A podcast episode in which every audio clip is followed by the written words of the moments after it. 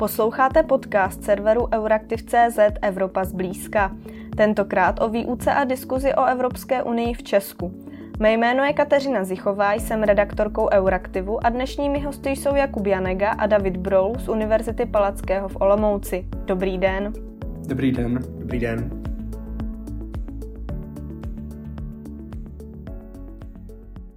Vy se oba věnujete Evropské unii a působíte i v projektu Euforka, který je zaměřený na informování nejen o Evropské unii. Jak jste se k tomu unijnímu, řekněme, tématu vlastně dostali? Čím si vás získalo, Jakube? No, já se přiznám, že ta moje cesta nebyla úplně taková klasická, jak by asi člověk eh, u studentů mezinárodních vztahů a politologie eh, očekával. Eh, ta, to moje původní zaměření vlastně vychází z bakaláře, kdy jsem jako studoval žurnalistiku a k tomu politologii s evropskými studii. A v té době mě vlastně ta evropská studia až za stolik upřímně nezajímala, ale o to víc jsem vlastně dneska vděčen vyučujícím z naší katedry, eh, kteří ten můj zájem eh, opravdu jako prohloubili a eh, nějakým způsobem nadefinovali tu, tu dráhu, kterou jsem potom nastoupil. A to říkám samozřejmě bez jakéhokoliv patosu, zcela upřímně. A, a vlastně vděčím tomu všemu za to, kde dneska jsem, že můžeme být tady v Bruselu a, a podílet se na tom chodu Evropské, Evropské unie. Mm-hmm. Davide? Tak ještě jednou zdravím všechny posluchače. A když jsem se vracel zpátky ve vzpomínkách k tomu, kdy jsem se poprvé nějak studijně věnoval Evropské unii, tak jsem vlastně došel až na střední, což je možná překvapivé a ještě se to k tomu určitě vrátíme kdy náš učitel na, na občanskou výuku věnoval jednu hodinu Evropské unii. Dneska si říkám, jaká to je možná zvla, jako vzácnost i v kontextu toho, co vím o vyučování o Evropské unii na středních školách. Ještě se tomu určitě budeme věnovat dále. E, nicméně tehdy nám dal alespoň takový základní přehled o tom, co to Evropská unie je, když už je Česká republika součástí Evropské unie. A pak jsem měl mnohem širší background, tedy oproti e, Jakubovi, Jakubovi v tom, že jsem evropská studia měl tedy nejen už tak, ale že jsem jimi průběžně procházel vlastně uh, celou tou uh, vysokou školou a tehdy mě ta otázka Evropské unie, jejího vývoje, jejího fungování nadchla, ale nikdy bych neřekl, že se jí budu ještě profesně natolik věnovat i na doktorátu, jako se jí věnuju momentálně. Což je završeno nejen tím, že jsme momentálně eh, v Bruselu a podílíme se na hladkém průběhu eh, českého předsednictví, ale právě i tou novou učebnicí Evropa spolu, na které jsme se podíleli. Mm-hmm. K tomu všemu, co jste stihli na úvod nakousnout, se ještě určitě dostaneme. Eh, to téma Evropské unie vás tedy nějakým způsobem nadchlo, i když ty vaše cesty k němu byly odlišné. Ale co je to něco, co vás vlastně na tomto tématu, ať už profesně či jinak, baví?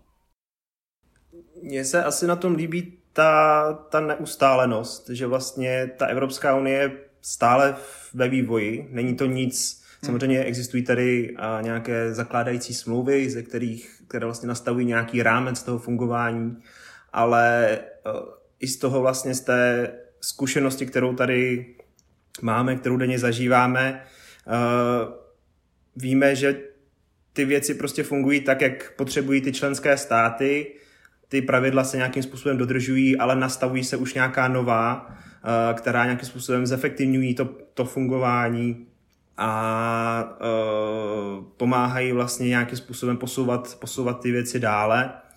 Uh, samozřejmě potom nějakým způsobem budou reflektovány zase v nějaké třeba jiné revizi, uh, revizi smluv. A, ale to je právě, to je právě ta esence té, té Evropské unie, si myslím, to je ta diverzita vlastně i v, i v tom vývoji jejím, Eh, která myslím, že spoustu lidí, spoustu lidí zaujme, mě to určitě zaujalo i z toho vlastně studijního hlediska a samozřejmě i, i jako celkově ten, ten vývoj, vývoj kterým, kterým si prošla. No. No já k tomu doplním, že ona taky spoustu lidí odradí, ale já jsem tady v tom zajedno s Jakobem právě tím, že Evropská unie oproti jiným mezinárodním organizacím, jako je OSN, NATO, OECD, stále ještě otevřenou otázkou tím, že v současné době, a není to žádným tajemstvím, eh, Evropský parlament žádá znovu otevření smluv, eh, žádá, aby byla sepsána pokud možno nějaká nová smlouva, která by buď měla do sebe začlenit, nebo by měla nahradit Lisabonskou smlouvu a měla by zase evropskou integraci posunout na nějakou vyšší úroveň. Eh, to všechno sebou přináší spoustu otázek, eh, mnoho nevyřčených, mnoho nedořešených, některé právě není v chodu řešených a myslím, že to je nesmírně atraktivní pro jakéhokoliv eh, vědce, který se zabývá nejen evropskými studii, ale i mezinárodními vztahy, protože eh, co si budeme, Evropská unie je prostě významným aktérem v rámci mezinárodních vztahů a velmi se dotýká i fungování eh, národního státu, když pomyslíme na všechnu eh, legislativu, kterou národní státy jsou povinny anebo mohou přejímat právě ze struktury Evropské unie. Je to nesmírně zajímavé, je to konstrukt eh, takzvaně si genery, tedy svého druhu, je to něco mezi státem a mezinárodní organizací, ale není to lehce uchopitelné, lehce definovatelné a to je to atraktivní na tom. Vy jste zmiňovali ten vývoj, eh, že není definitivní a stále pokračuje.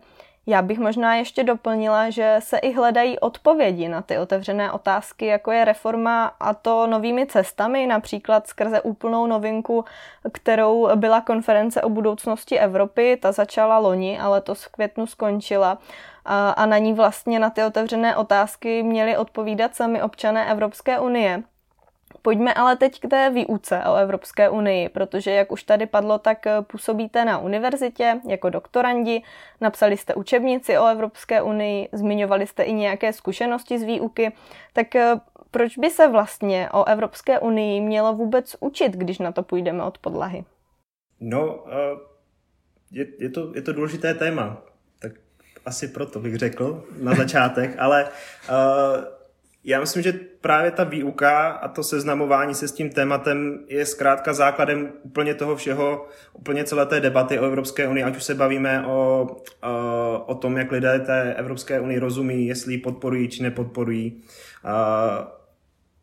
Je potřeba vlastně lidem od, od útlého mládí jasně popsat tu instituci, jak funguje, jaké má parametry, k čemu přispívá, jaké jsou samozřejmě i nedostatky, protože samozřejmě ta diskuze by vždycky měla být nějakým způsobem nastavená kriticky.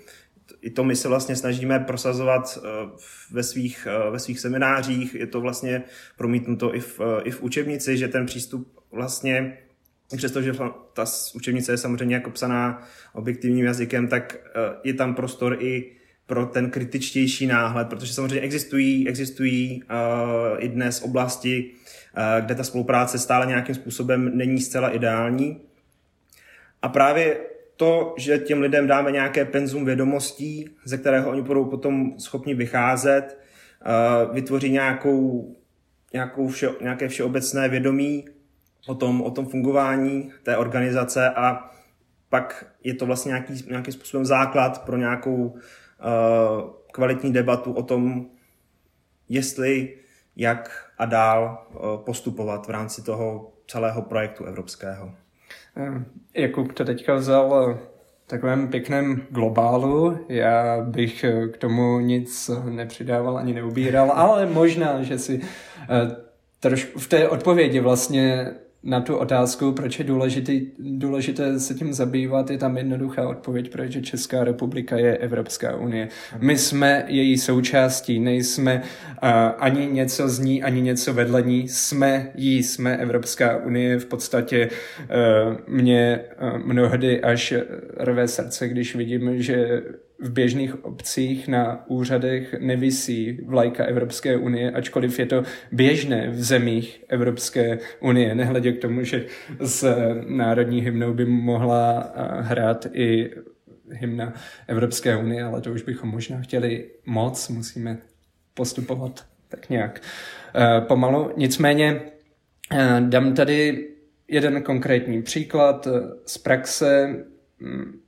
Kromě toho, že, se, že jsme spolupracovali na knize Evropa spolu a že ještě teďka nějak společně koordinujeme projekt Euforka, který má eh, jako zábavnou formou pravdivě objektivně informovat o všem, co se děje nejen v Evropské unii, ale i v Evropě, tak jsem se podílel, spolu podílel ještě eh, na vzniku projektu Union, občanská univerzita, který zase do kraju vysílal odborníky z Univerzity Palackého. A ti měli diskutovat s lidmi, vést workshopy a tak dále a po těch zkušenostech, které jsme měli ze, střed, ze středních škol a i z diskuzí jako s běžnými občany, tak my narážíme na jeden velký problém. Lidi by nesmírně rádi diskutovali velká témata a bavili se o politice a víme, že Češi v tom jsou přeborníci a v hospodě proberou kde si co si, ale ten základ to gro tkví v tom, eh, že lidé neznají strukturu. Oni neznají tu bázi, na které by mohli stavět to abstraktno, tedy ty eh, důležité otázky a tím pádem pak jsou mnohé diskuze skoro až bezpředmětné, protože se člověk eh, točí v nějakém nevědomí, v jakémsi váku a zkrátka lidé sotva znají strukturu českého politického vládnutí pro ně ještě o to mnohem těžší a nepochopitelnější vládnutí na celoevropské úrovni, kterého, ale, kterého my jsme ale integrální součástí. Současné české předsednictví to naprosto potvrzuje a reflektuje to. Vy už jste se, Davide, v úvodu dotkl toho, jak probíhá výuka na českých školách o Evropské unii z minimálně té vaší zkušenosti. Ke mně se taky dostávají různé hlasy, například, eh, že to vypadá často tak, že se Evropskou unii odbude jen pár hodin v rámci základu společenských věd, eh, nebo naopak i nadšené reakce, ale ty většinou eh, záleží od učitele a od toho, jak ten daný konkrétní učitel Evropskou unii ve svých hodinách probírá. Um, tak máte o tom, když se pohybujete v této sféře, nějaký ucelenější obrázek? Zkrátka, jak vy hodnotíte tu výuku v Česku? O Evropské unii e, na školách, zejména tedy těch středních? Já právě hodně vycházím z těch zkušeností, které jsme nabili v rámci toho projektu Union, občanská univerzita, kterou, kterou už tu zkušenost jsem tady sdílel před chvílí. A pak také z toho, že ještě docela pravidelně docházím na střední školu, kde jsem studoval a kde jsem velmi rád. A například jsem docela se zděšením minule zjistil, když jsem se tam stavil někdy po čtvrté vlně covidu, ještě před pátou vlnou, eh, že to nezáleží jenom na učitelích, kteří mnohdy bývají skvělí a chtěli by referovat o podobných věcech, jako je Evropská unie a otevírat eh, témata mediální a digitální gramotnosti a tak dále ale že studenti sami přicházejí s tužbami věnovat se studiu skoro jako za Rakouska Uherska, tedy učitel, že bude tedy ten vykladač výuky, studenti budou sedět, poslouchat, dělat si zápisky a pak už budou mít volno, aniž by je to nutilo nějak přemýšlet, což pro mě bylo šílené zjištění a říkali mi to učitelé, kterých si nesmírně vážím a vážím si jejich stylu výuky, protože tomu dávají víc, než je k tomu ty pedagogické rámce eh, směřují.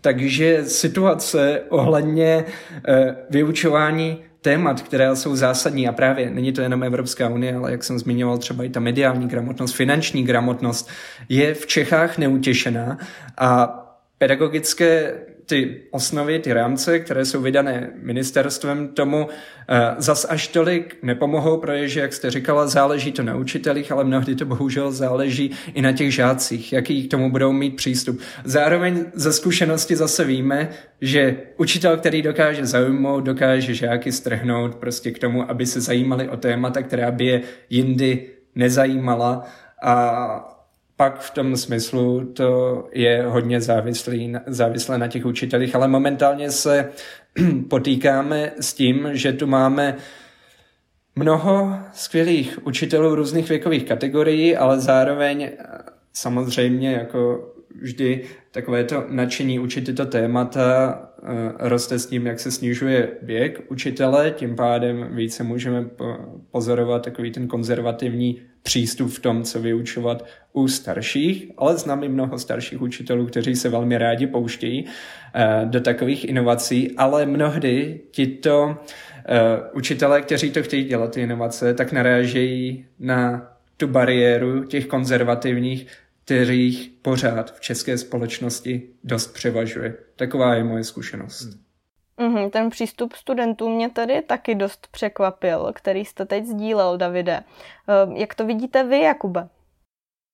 Já bych uh, možná, ještě ještě se k tomu vrátím, jenom bych doplnil, navázal na Davida, že on ten problém možná bude i v tom přístupu, nebo uh, upřímně zase nejsem takový odborník na osnovy českého školství, ale že pokud se třeba, a vím to z vlastní zkušenosti, ale i právě ze zkušenosti uh, taky žáků a studentů, se kterým jsem se uh, měl příležitost bavit, že například uh, v dějepise se většinou dojde, uh, řekněme, do nějaké, do nějakých událostí druhé světové války a ty modernější uh, dějiny už prostě většinou na ně už nezbývá čas.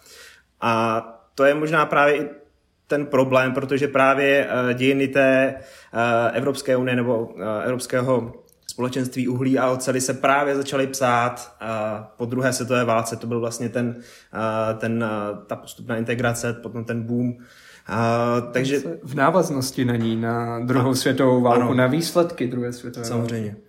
A, takže to, to si myslím, že je možná jeden z těch problémů. Pak samozřejmě uh, i, v těch, uh, i v té občanské výchově, uh, co jsem jako občas zaznamenal nějaké názory, že uh, někteří učitelé mají trošku problém s tím, že to téma může být občas uh, spolitizované, uh, mají možná trošku obavy uh, se uh, tady o té tématice bavit, uh, což já si myslím, že to téma by uh, pokud, pokud to tak ti lidé vnímají, by se mělo nějakým způsobem odpolitizovat, protože, jak to tady David už zmínil, uh, my jsme součástí Evropské unie, uh, je to struktura, do které jsme uh, zapojeni a stejně tak, jak se učíme o tom, jak funguje český stát, bychom se měli učit také o strukturách a fungování té Evropské unie, která je propojená s celkovým, s celkovým fungováním naší země.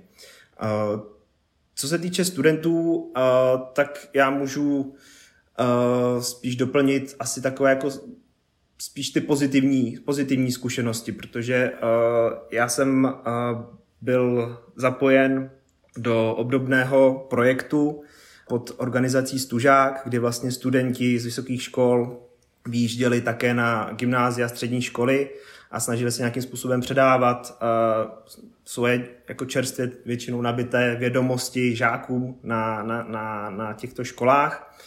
A tam jsem se ve většině případů setkal právě s poměrně jako na jednu stranu neúplným přehledem o tom, jak vlastně ta problematika Evropské unie funguje, ale na druhou stranu s určitým zájmem o to, o to dané téma. Což myslím, že potom samozřejmě se k tomu ještě možná dostaneme, se projevuje i v těch průzkumech veřejného mínění, že zkrátka ta mladá generace, i přesto, že těm strukturám a tomu fungování nemusí úplně do důsledku rozumět, tak s tím životem v Evropské unii, ale i s tím členstvím a s fungováním je spíše spokojená, pokud to srovnám samozřejmě s tou, s tou starší generací. Tady pokud bych ještě mohl, tak bych k tomu rád doplním něco, co tady Jakub nakousl a na co jsem si vzpomněl. Eh, není to přece jen, není to jenom o tom strachu z té politizace, která tam ale je přítomná, to tam to nepopírám vůbec, ale ono to je i strachu z toho tématu, z jeho složitosti. Hmm.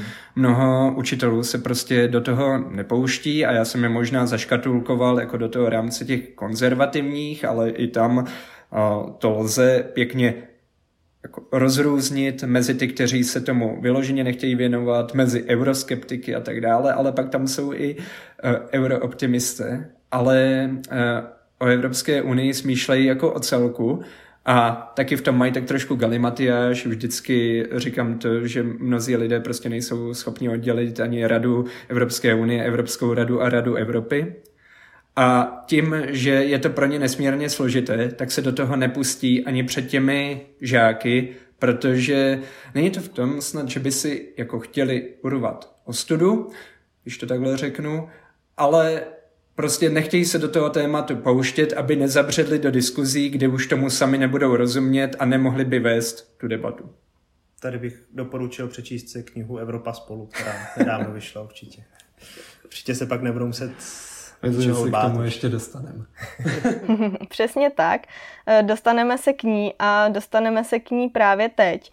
Eh, jak už tady bylo zmíněno, tak jste se podíleli na učebnici Evropa spolu. Vy už jste o ní něco málo zmínili, pojďme ale hlouběji. Eh, nebude to v uvozovkách jen další učebnice? No doufáme, že ne. Snad ne. Uh, ona, uh, tak jak máme prostudovaný uh, ten knižní trh s učebnicemi o Evropské unii, tak tradičně vítězí pan premiér Fiala a paní Pitrová. Fiala Pitrová je prostě evropská. Takzvaná Bible? Takzvaná Bible tisíci stránková, stále obnovovaná, ale Eh, od mnohých kolegů už taky víme, že to stáří je na ní v mnoha ohledech patrné, což byla jedna z našich ambicí na Evropě spolu to téma aktualizovat. A opět se vracíme k tomu, že Evropská unie, respektive evropská integrace je neuzavřená otázka, stále se vyvíjející a její současná podoba už rozhodně neodpovídá podobě před 20 lety, ba ani před 10 či 5 lety. I COVID udělal s podobou Evropské unie své a teďka s ní mnohé dělá eh, právě ruská válka na Ukrajině. A to všechno už jsme v té knize reflektovali. Takže je to vlastně moderní náhled na eh, evropskou integraci, respektive Evropskou unii, tedy na stádium, do které evropská integrace za těch 70 let roku 52 došla, když to postavíme na smlouvě OSU? Já bych, já bych možná jenom, um, ještě než se třeba jako dostaneme dál, uh, zmínil uh, tu unikátnost té, té učebnice v tom, že my jsme se to snažili psát do značné míry z toho našeho, z, těch, z pohledu těch našich studentských let. Uh, vlastně jsme se vžili do takové té pozice těsně těs, těsně jako na bakaláři, první ročník. A vždycky, když jsme vlastně psali nebo upravovali nějaké části textu, tak uh, jsme si říkali, jo, tohle, tohle je asi zajímavý koncept, uh, zkusme ho dát trochu víc do kontextu, zkusme ho trošku víc rozvést, protože si vzpomínáme, že uh, jsme se tady s touto problematikou nějakým způsobem třeba setkali, ale zabralo nám potom ještě dost času si k tomu zase načíst spoustu dalších věcí, protože ta evropská problematika, problematika je právě spojená s řadou termínů, s řadou uh, dokumentů, na které se odkazuje zpětně, s řadou událostí. A právě ta kniha, kterou jsme světu představili, uh, by měla tady k tomu nějakým způsobem na pomoci, aby to učení bylo o to jednodušší, že člověk, pokud tu knihu prostě si přečte opravdu celou, tak už uh, ta potřeba toho si dohledávat něco nebo uh, zpětně jako zjišťovat význam některých věcí by měla být, by měla být minimalizovaná. A já už jsem si vzpomněl na to, co jsem chtěl říct a ty jsi to řekl za mě. Eh, zkrátka, ano, ta učebnice Pr- co jsme si řekli v prvé řadě, komu ta učebnice bude určena, tak to byly poslední ročníky středních škol, první ročníky bakalářského studia na vysokých školách. A tím, že jsme skutečně ještě stále čerství studenti doktorského studia, dobře, eh, ve druhém ročníku. A tím, že jsme měli před sebou jako už velmi dobrý text eh, pana doktora Strejčka z Mendlovy univerzity eh, v Brně, tak my jsme na něm mohli stavět právě to, co jsme nabili během těch našich studentských let. A ještě nevrátili jsme se do magisterského studia, vrátili jsme se až k těm svým vzpomínkám z bakalářského studia, když jsme začínali, co nás trápilo, co jsme potřebovali ozřejmit. Proto kni- v knize najdete i takové věci, eh, když jsme se potom už třeba bavili i s eh, přímo lidmi z vydavatelství a říkali, tady tomu nerozumíme, tak mluvíte pořád jako o radě a zase jsme u toho Rada EU versus Evropská rada a někdy píšete jenom rada, kterou tu radu myslíte a my jsme to tam vysvětlili v tom faktoboxu, protože to bylo něco, co třeba chybí i v zahraničních učebnicích. Hmm. Je skvělá učebnice od Michel Siny, to je Bible zase uh, pro vysokoškoláky učící se, učící se evropská studia a my jsme právě na to reagovali tím, že jsme osvětlovali tyto věci, že v jednom tom faktoboxu, jak tomu říkáme, nebo boxu k zamyšlení, eh, přímo popisujeme, jak se rozlišují jednotlivé ty legislativní akty v rámci Evropské unie, protože oni jsou důležité, pak o nich často mluví politici. Zase přijímáme nějaké nařízení, zase nějaká směrnice z Bruselu. Ale co to vlastně je to nařízení, čím se liší od směrnice, eh, jak je to jiný, máme nějakých základních pět legislativních aktů, usnesení a tak dále. Eh, tím pádem přesně na to jsme reagovali na nějakou poptávku, ale kterou jsme si i pamatovali z hlavy, eh, tedy nejen představit evropskou integraci v kontextu jejího vývoje, fungování, historie a tak dále, ale i v tom ozřejmit věci, které nám nebyly úplně jednoznačně zřejmé, když jsme se je učili právě během bakalářského studia.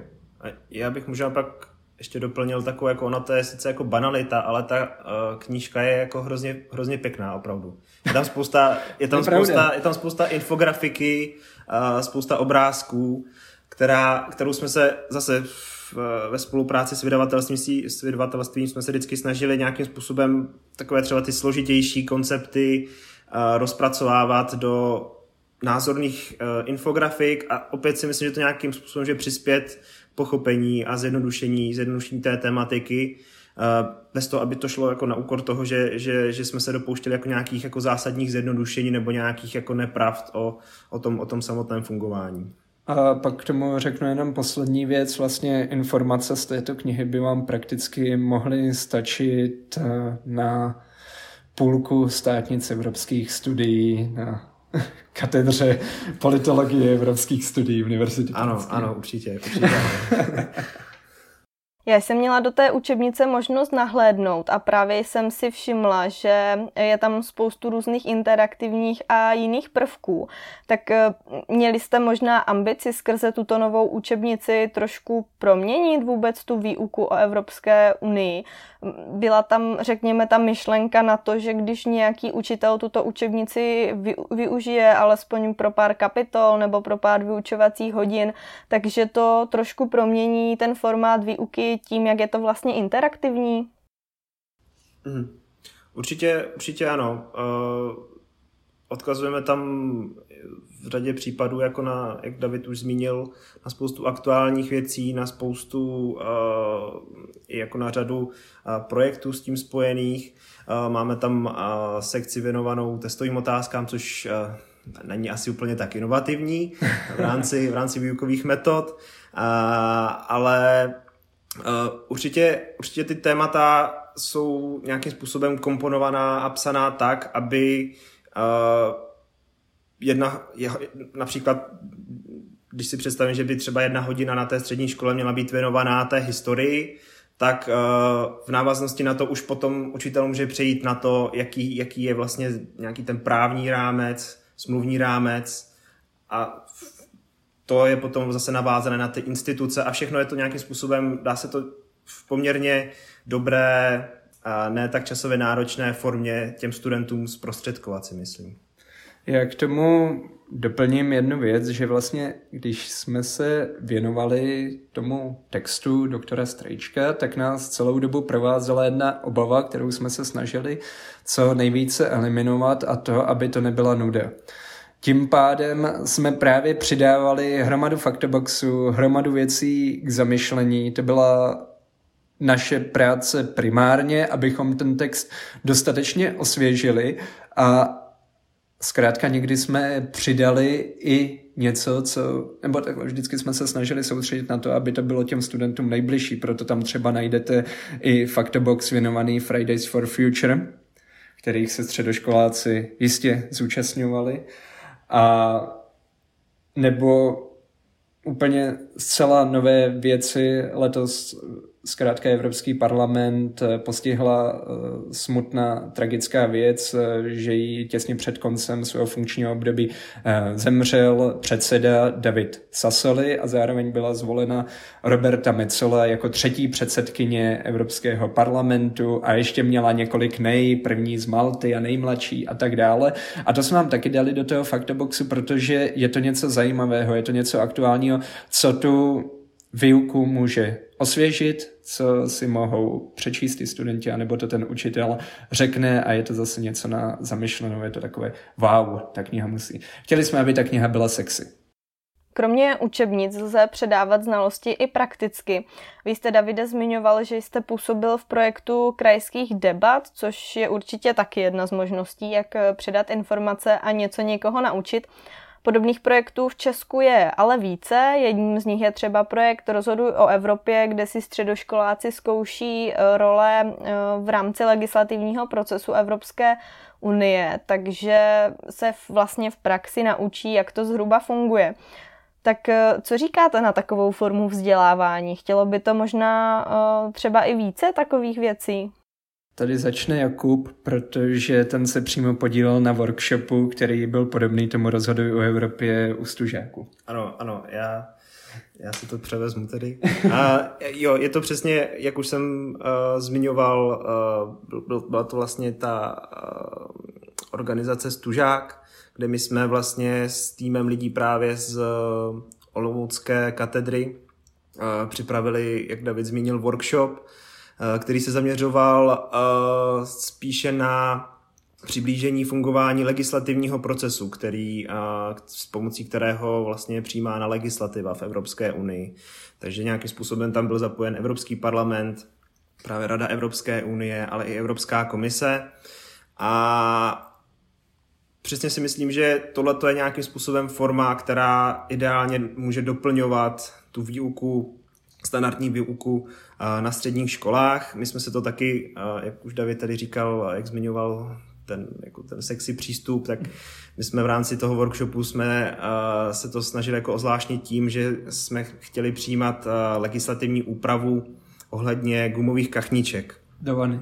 Do vany. Respektive jsme stanovili, že Evropská komise nařídila nebo požaduje, aby každé dítě v Evropě mělo svoji eh, vlastní kachničku gumovou a pak vlastně na Evropské radě, Evropském parlamentu a samozřejmě i komisi bylo se nějakým způsobem shodnout, jak ta kachnička má vypadat, jaké má mít parametry a všechno. Samozřejmě eh, vždycky v rámci té debaty potom eh, muselo zaznít i to, že tohle je samozřejmě takový jako banální, zjednodušující příklad, že samozřejmě takovéhle věci se na evropské úrovni vůbec neřeší ale uh, ve většině případů musím uh, přiznat vlastně na základě feedbacku, který nám potom uh, studenti tady po těch workshopech uh, poskytli, musím přiznat, že ta odezva byla většinou pozitivní a řada, řada těch studentů vlastně tu, tu aktivitu nějakým způsobem kvitovala. Minimálně z toho pohledu, že uh, zjistili, aspoň které instituce jako v rámci té Evropské unie fungují a jakým způsobem jsou do toho procesu zapojeny. A také samozřejmě to, že ta pozice těch členských států je poměrně jakoby zásadní, což si myslím, že to je jeden z takových těch hlavních všeobecných mýtů, který, který jako koluje nejenom u nás, ale v podstatě po celé Evropě, že vlastně ty členské státy uh, nemají, nemají konečné slovo, ale v řadě, v řadě těch případů vlastně to je pouze, pouze o nich pouze o tom, jak oni, oni rozhodnou, o čem se bude jednat, jak se bude jednat. Já bych tady k tomu doplnil jednu věc, kterou ještě Jakub nezmínil a to, že ti studenti nechodí do těch workshopů nepřipravení. Před každý, každý, tý, každý, každý ten workshop si sebou ještě nese krátkou přednášku, která má představit těm studentům na začátku ty instituce, ve kterých oni pak budou eh, jako volení či nevolení reprezentanti eh, zasedat a tím pádem to není jenom o tom, že by se tam sešli a vy budete komise, vy budete rada. Oni se předtím už přesně dozvědí o těch institucích, co je jejich hlavní role a rámec, ze kterého oni uh, nemají ustupovat. Ale určitě, určitě tahle, uh, i vlastně ten projekt, který jste uh, zmiňovala vy, si myslím, že uh, je to nějakým způsobem cesta, jak uh, nějakou nenásilnou, naopak interaktivní a příjemnou formou lidem tuto problematiku poměrně složitou a ne tak často probíranou přiblížit. Což uh, myslím si, že jako je určitě jako fajn, že Já se, jsem to, si zase... toho snaží před, mezi tím vzpomněl, co jsem chtěl k tomu dodat, eh, že eh, samozřejmě bychom nesmírně rádi, aby se Evropská unie takhle vyučovala na každé střední škole, ale já si právě myslím, že to je pravda to, co si řekl ty, ono by to mělo být podporná, podpůrná edukativní pomůcka, stále dobrovolná, že si někdo může uh, objednat, můžeme to říct takhle, eh, přímo tento workshop, tak aby podpořil ale to, co by se měli ti žáci dozvědět.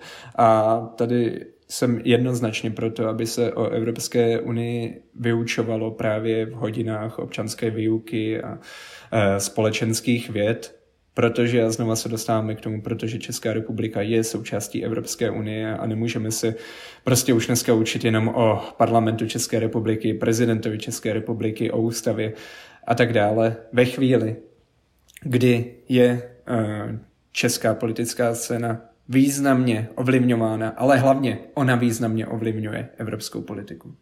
Vy jste Jakube zmiňoval mýty, tak ty by se snad ve výuce uh, objevovat neměly, ale obávám se, že v diskuzích se jich objevuje hodně. Vy jste zase, Davide, zmiňoval, že Češi sice rádi diskutují, ale co se týče diskuzí o Evropské unii, tak tam není úplně znalostní základ. Tak uh, jak na ty diskuze, když se teď vzdálíme od vzdělávání a vlastně toho, že středoškoláci se něco málo dozví ve škole, tak co vůbec mladí lidé, kteří už ze střední školy vyšli a moc už si toho o Evropské unii nepamatují, mm, tak jak byste možná přispěli ke kultivaci té diskuze? No, to je dobrá otázka.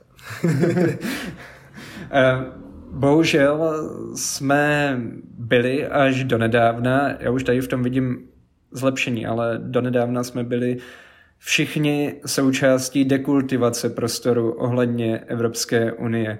Mimochodem vděčíme za to mnoha platformám právě, eh, teda vděčíme za opak toho, za opětovnou kultivaci mnoha platformám, jako je Euraktiv, jako je Euforka, jako bude Evropa spolu, tím, že se konečně dostává diskuze do parametrů, v jakých má být a to není tak a teďka řeknu to slovo eurohujerství, jak eh, nás někteří občané by rádi nazývali, ale je to kritické smýšlení o Evropě, které nejen má, tak jak to mají Češi ve zvyku, kritizovat, ale má, přis, má přinášet v rámci té kritické diskuze nová řešení, nová témata, jak postupovat v rámci evropské integrace.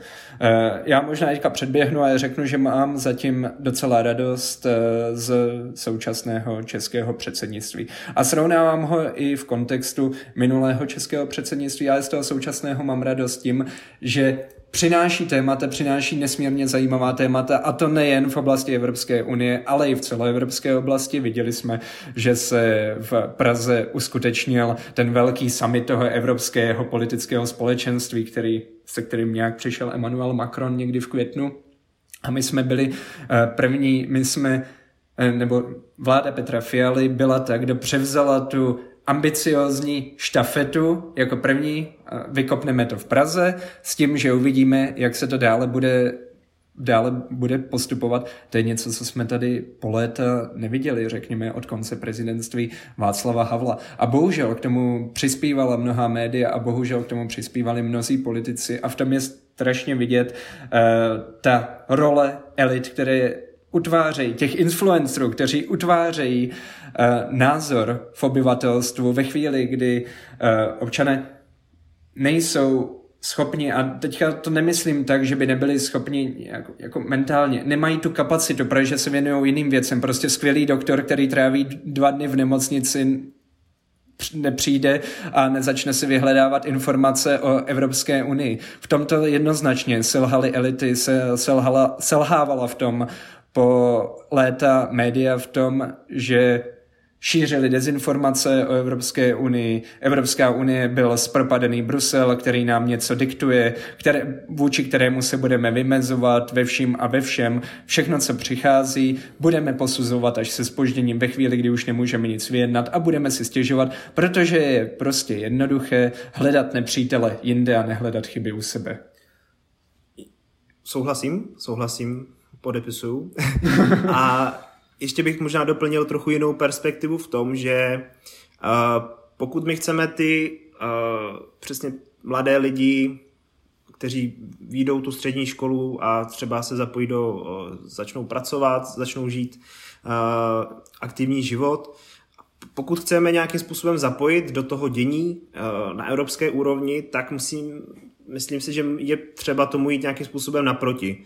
Ne, nejde, a myslím, že to by i vidět na tom uh, přístupu uh, předchozím, kdy vlastně není možné očekávat to, že my uh, budeme nějakým způsobem fungovat v té Evropské unii a budeme čekat na to, že ti lidé si přesně, jak zmínil David, budou ty informace dohledávat a budou aktivně prostě nějakým způsobem se snažit participovat. Naopak my musíme uh, vyzdvihovat uh, ta zásadní, velká ale i zajímavá témata. Příklad za všechny zmíním, že se vlastně budou unifikovat nabíječky na všechny elektronická zařízení v Evropě. Bude se přecházet na, na USB-C.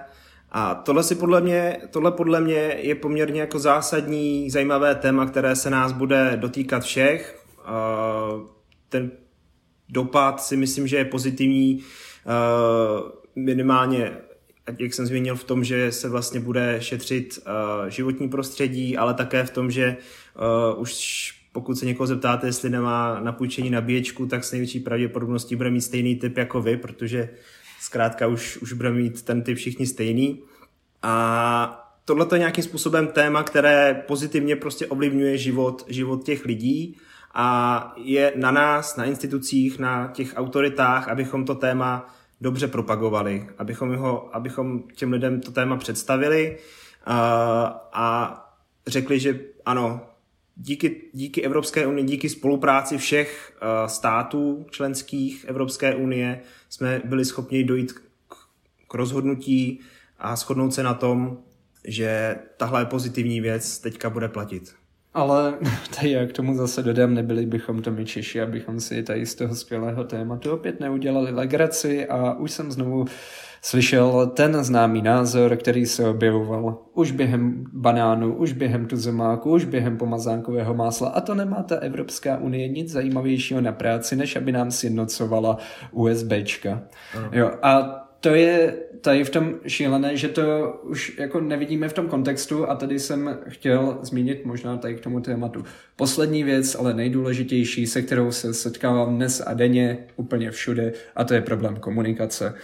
To je naprosto zásadní problém, ve kterém ale neselháváme jenom v Čechách, eh, selhávají v tom jiné státy, ale některé mají to štěstí, že mají více pro evropskou integraci nebo pro unijně eh, naladěné obyvatelstvo. U nás ta práce je o to větší, že eh, takhle naladěné občany nemáme.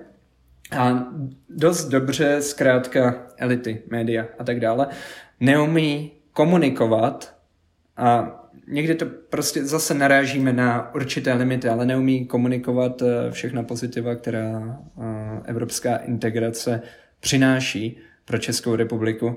Ale opět, i kdybychom to chtěli zase dělat, tak to zase děláme tak krásně po Česku, že řekneme, jak je všechno super, happy, růžový, uh, růžová zahrada. Nicméně opět nám tam v tom chybí ten kritický přístup a tak, abychom to sdělili tak, jak to skutečně je. Jenomže sdělit, jak to je, je nesmírně nudné a zkrátka business model mnoha médií a business model politiků není nastavený na nudná témata a to by moc voličů a čtenářů neměli. Mm-hmm. Každopádně se říká, že jednou z příležitostí, jak o Evropské unii komunikovat a přiblížit ji lidem je vámi zmiňované předsednictví e, české, které právě probíhá a už je za svou polovinou.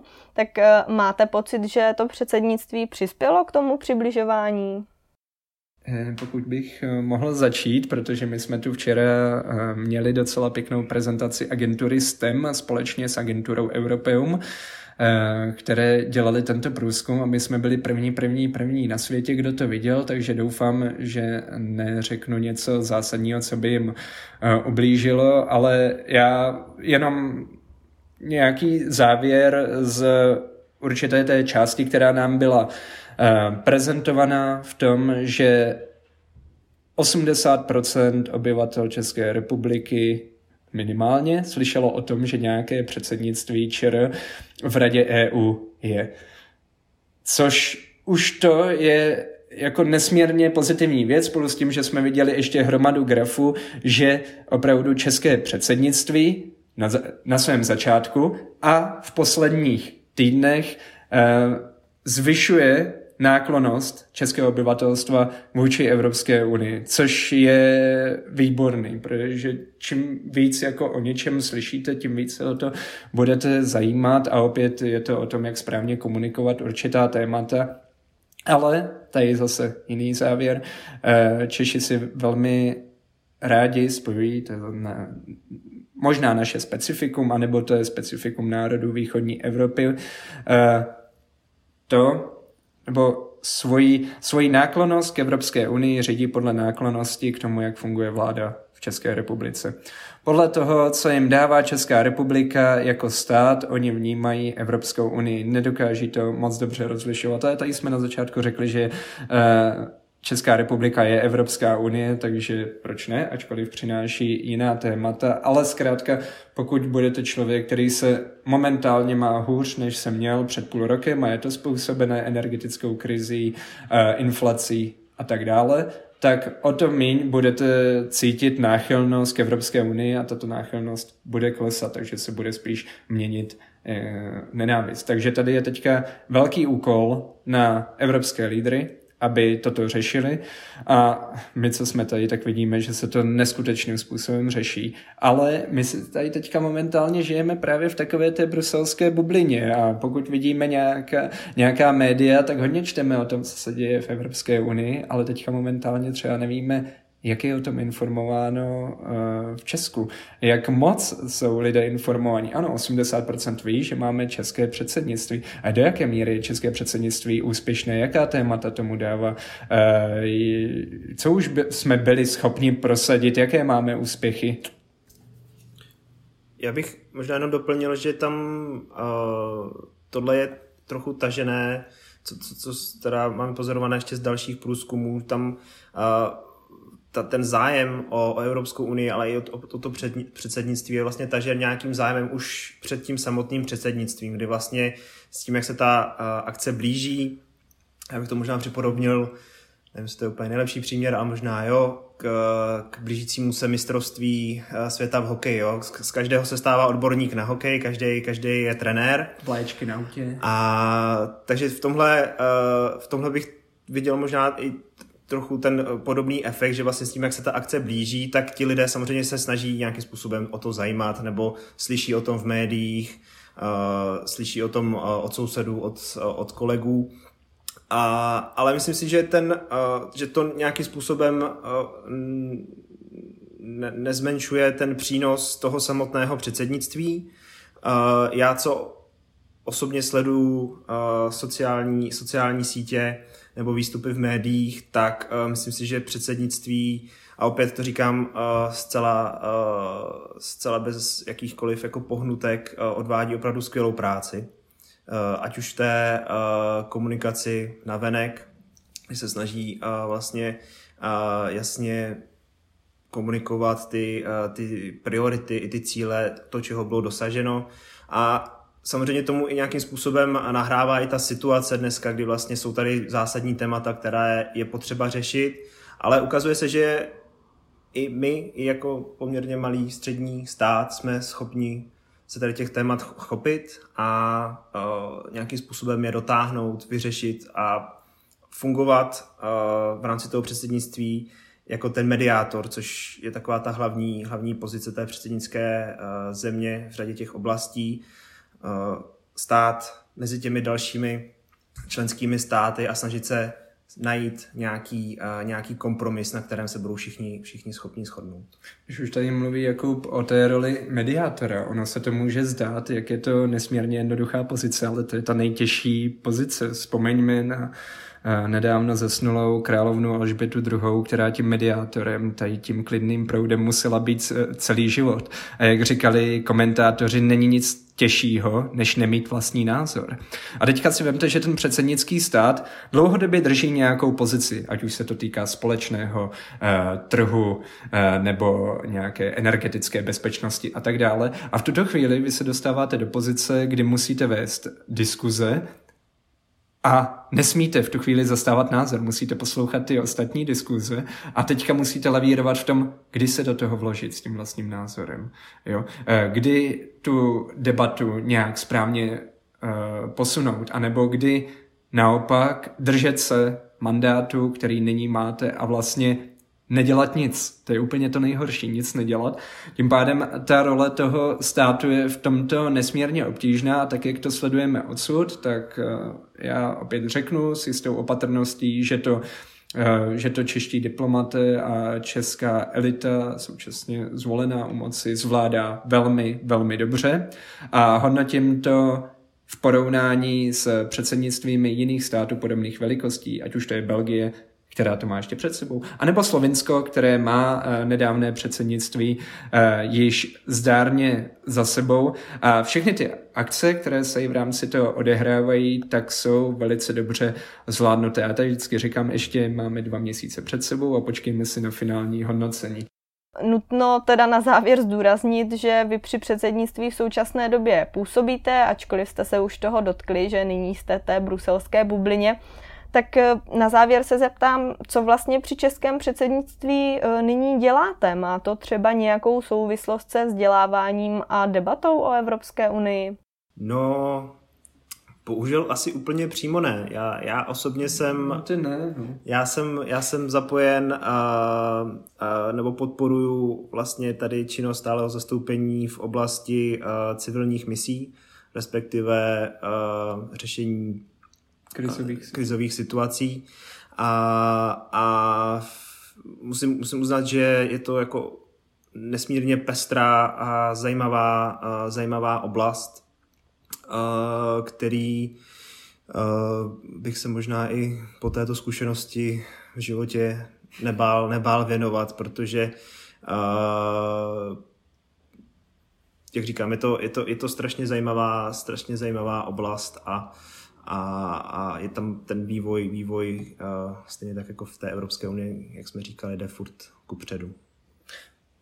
To já mám taky na starosti oblast, již vývoj jde stále ku předu, tak jako všude, nicméně ta moje oblast, eh, nebo oblast, eh, které se věnuje skupina, níž jsem členem, je nesmírně citlivá a nelze v ní vidět nějaké nějaké významné výsledky hned, ale projevuje se až někdy v budoucnu. Jsem členem skupiny pro obecné záležitosti a vždycky se každý zeptá, ha, a co tam jako máte v té vaší skupině.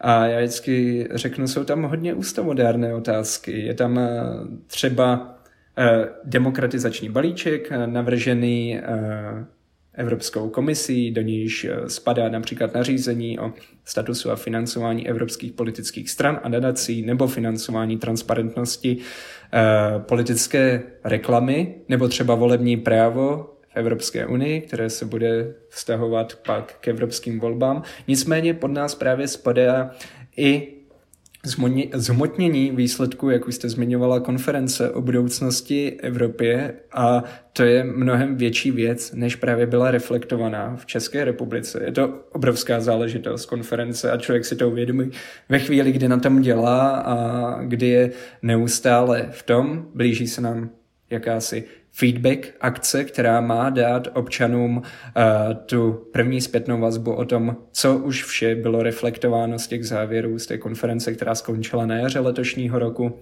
a jak dál budou postupovat instituce. I v rámci toho právě Evropský parlament žádá o otevření integračních smluv, takže je to oblast, která skutečně do budoucna má obrovský dopad, možná jeden z největších na evropskou integraci, což trošku děsí. A ta, te, ale tomu i odpovídá, odpovídá to projednávání, které je neskutečně citlivé a prakticky neustále se pohybujeme na té tenké linii, kterou jsme pak i reflektovali v knize Evropa spolu. A to je jak unijní právo, evropské právo a národní právo, do kterého už mnohdy prostě se nesluší zasahovat, zvlášť pokud se jedná o volební právo a práva, eh, a, nebo otázky týkající se přímo ústavy jednotlivých států, takže to je agenda, do které já mám teďka v posledních měsících tu čest trošku proniknout. Jakube, Davide, děkuji vám, že jste přijali pozvání do podcastu Evropa zblízka. No my děkujeme moc krát za pozvání. Taky moc děkujeme a zdravíme do Čech. Jo, jo, zdravíme, už tam zase budeme za chvíli. Z redakce Euraktiv.cz se s vámi loučí Kateřina Zichová. Děkujeme, že nás posloucháte. Budeme rádi, když Evropu zblízka doporučíte svým kolegům a známým.